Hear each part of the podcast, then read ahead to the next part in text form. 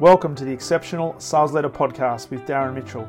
If you're a sales leader looking to take your leadership to a whole new level, then this is the podcast for you.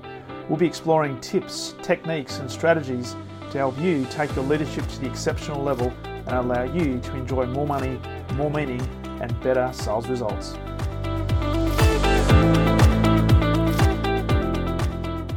G'day, this is Darren Mitchell, and welcome back to another episode of the Exceptional Sales Leader Podcast. So great to have you on board. And if you're a first time listener, welcome. Hopefully, uh, today's message, and if you go back and listen to the previous podcast, hopefully the message is going to resonate with you and help you along your journey of sales leadership, whether you're a sales leader right now, whether you have ambitions of becoming a sales leader.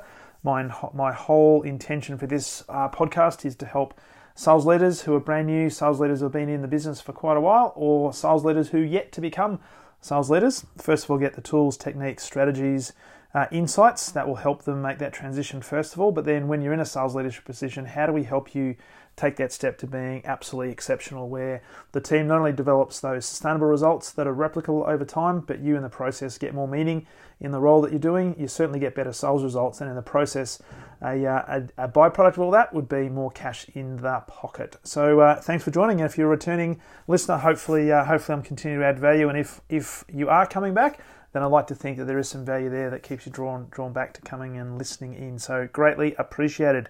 So today's message is all about uh, how you respond is completely up to you. Now.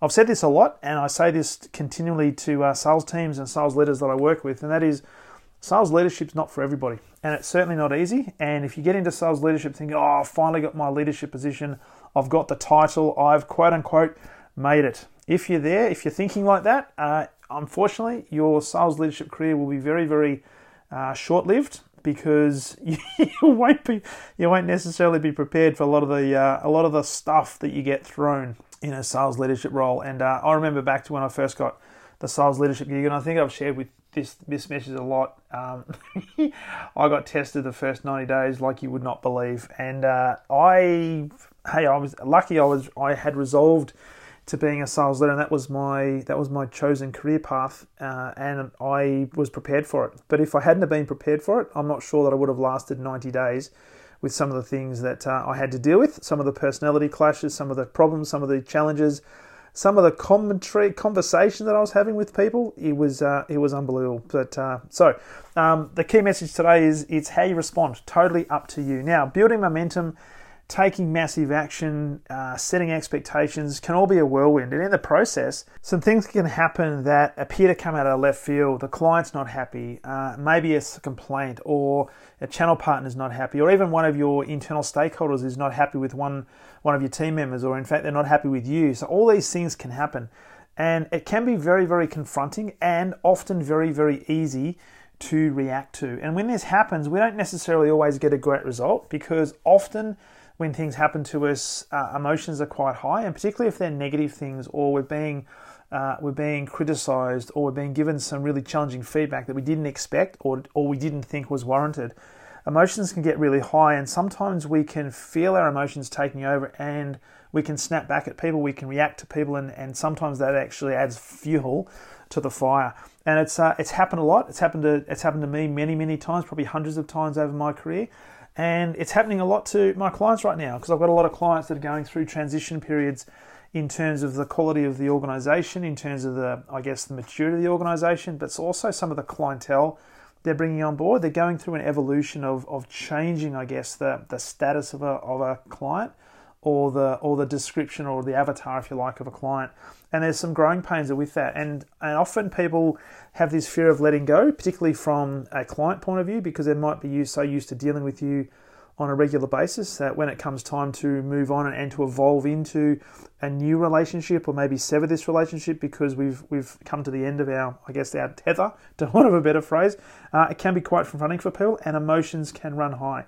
And I've had a number of examples in the last couple of days where some people have been sharing some uh, emails, some written correspondence that really brings this to the fore. Where often, when it comes to communication in particular, and this is where a lot of it, a lot of the challenges come from, the communication, particularly in the written form, has some huge challenges when it comes to context because you don't necessarily get the context in the written form. It's hard to get somebody's uh, perception or their intention through the written words. And so we have to be really, really mindful of the words that we write because they can be interpreted multiple different ways. Now, I've often talked about this, this gap between intention and perception. We might have the best intention, the, the purest of intention, and we may write something in our normal language as we would normally speak it, and that's our intention. Now, what can't be translated in that is how that is therefore going to be perceived by the receiver of that particular message. And I've had hundreds of cases where a text message or an email has been perceived in a completely different way, and I haven't necessarily considered the gap that exists between my intention and the perception potentially of the person receiving that message. And it's caused some issues because here's the thing you don't know what's just happened to that particular person who's just received the message. They might have just come out of a really difficult meeting, they might have had some really poor feedback from their manager or a customer. They might have had something tragic just happen in their life, and it just so happens that your email, your text message reaches them at exactly that moment when they're at a height of emotion and that could tip them over the edge. Now, it's not your fault. It wasn't you that necessarily did it, but it was the perception that was created based on all the things that have been happening in their life up until that moment that uh, let it out and you just happen to be, in some cases, the right person at the wrong time or the wrong person at the wrong time, whatever the case might be. And so we need to be really conscious of that. And what we don't have control over is how our emails, how our conversation, how our messaging is going to be received. But irrespective of that, we still take responsibility for it. We have to take responsibility for everything that's that's sent because it's it's us that's sending the message. Um, if it's not interpreted the right the right way, it's then up to us as to what we do with it in terms of asking the right questions, gaining the context, and basically seeking to understand before we try to attempt to be understood.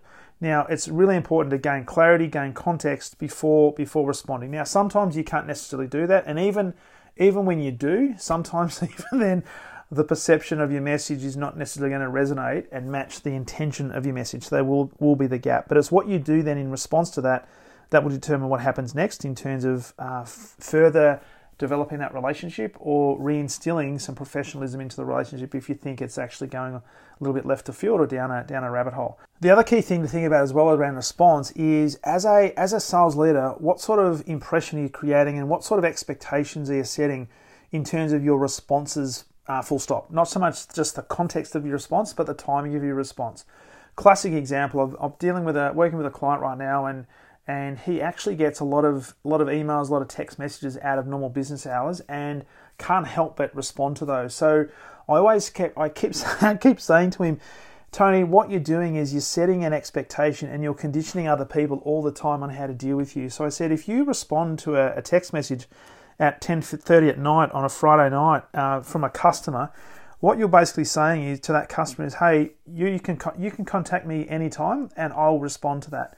So from a customer's point of view, whether it be you know 9:30 on a Friday night, 2:30 on a Sunday morning potentially, because I've had clients do that as well. Uh, what you're basically saying to the client is, I'm always contactable, and I, res- I will respond to you accordingly. So we need to be really careful about what sort of um, boundaries we put in place and what sort of standards we put in place and what sort of expectations we therefore set with our clients. So it's not just how we respond, it's the when we respond as well. So think about what you're doing right now. Are you setting expectations that, you know what, I want to be always available to my customers, I want to always be available to my people. But also think about, okay, if you are all things to all people and always contactable, when do you get some downtime? How can you start thinking about strategy, tactics, techniques, uh, self improvement, self discovery, all that sort of stuff? When do you have time for yourself? If you're always responding to client and your team's requests at all hours of the day. Now, in Tony's defense, he he prides himself on being available to his clients. Now, he's always done that, and that's one of the key reasons why he's attracting the type of people, client clientele, and also the type of people in his team to his team because he's such a such an energetic type of attractive type person. He's just got that personality that is attractive. But it is becoming tiring, and what he's noticing is his performance, his response times, the quality of his work is starting to uh, go down, starting to plateau and then go down as well. So what we've had to do is put some boundaries in place, put some standards in place, and have him reset some expectations. So the first thing is he's now put in place a rule for himself that he doesn't respond to emails or text messages after eight o'clock at night. Now, uh, eventually it's going to come down to like six o'clock at night, but we've got to do small things first. So what that does, it puts the power back into his hands in terms of how he chooses and when he chooses to respond.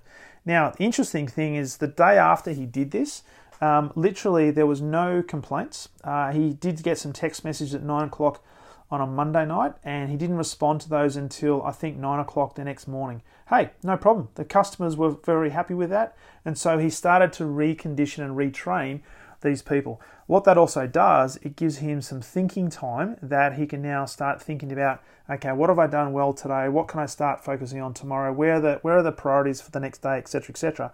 So he can start planning more effectively and not be at the behest of his clients and certainly not at the behest of his uh, people in his team. So it's actually put some boundaries in place, which is going to help him. And the more he does this, the better it's going to be for him, but also the high quality service his customers are going to get as well.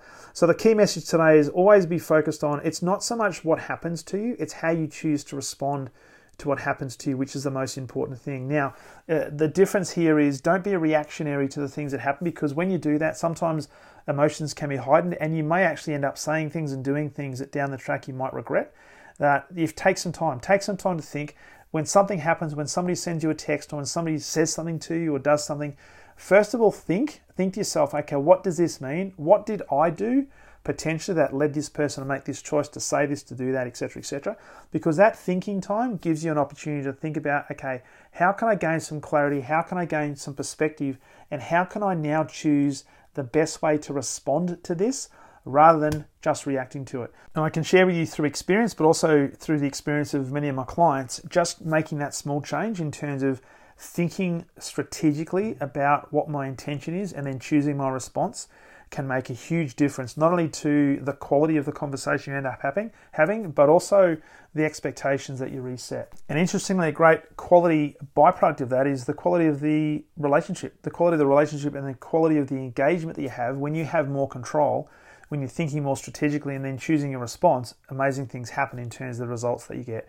So I trust that message helps. The key message today is hey, it's up to you completely in terms of how you respond. Always take responsibility for everything that happens to you, and that includes all the conversations that people have with you, all the feedback that, ha- that people have with you and they give you. Take responsibility for that because when you do, you can choose how you best respond, and the personal power then stays with you. And this will enable us to drive really high levels of consistency, which for many clients, for many people, is a really highly attractive trait. So, as a reminder, if you'd like some help with your sales leadership in taking you to an exceptional sales leader level, love to sit down and have a conversation with you. Uh, love to work with you one on one to help you uh, move to that exceptional sales leader status. Uh, jump on my calendar, go to leadwithdarren.com, pick a time, we'll have a conversation, and I look forward to that. So remember, whatever happens to you, it's not so much what happens to you, it's how you choose to respond to what happens to you. That is the most important thing. So I'll leave you with, with this challenge. Look for opportunities today where you can choose your response rather than being reactive to the situation. And I guarantee you'll find amazing things happen. And I look forward to talking to you on the very next episode of the Exceptional Sales Leader Podcast. All the best.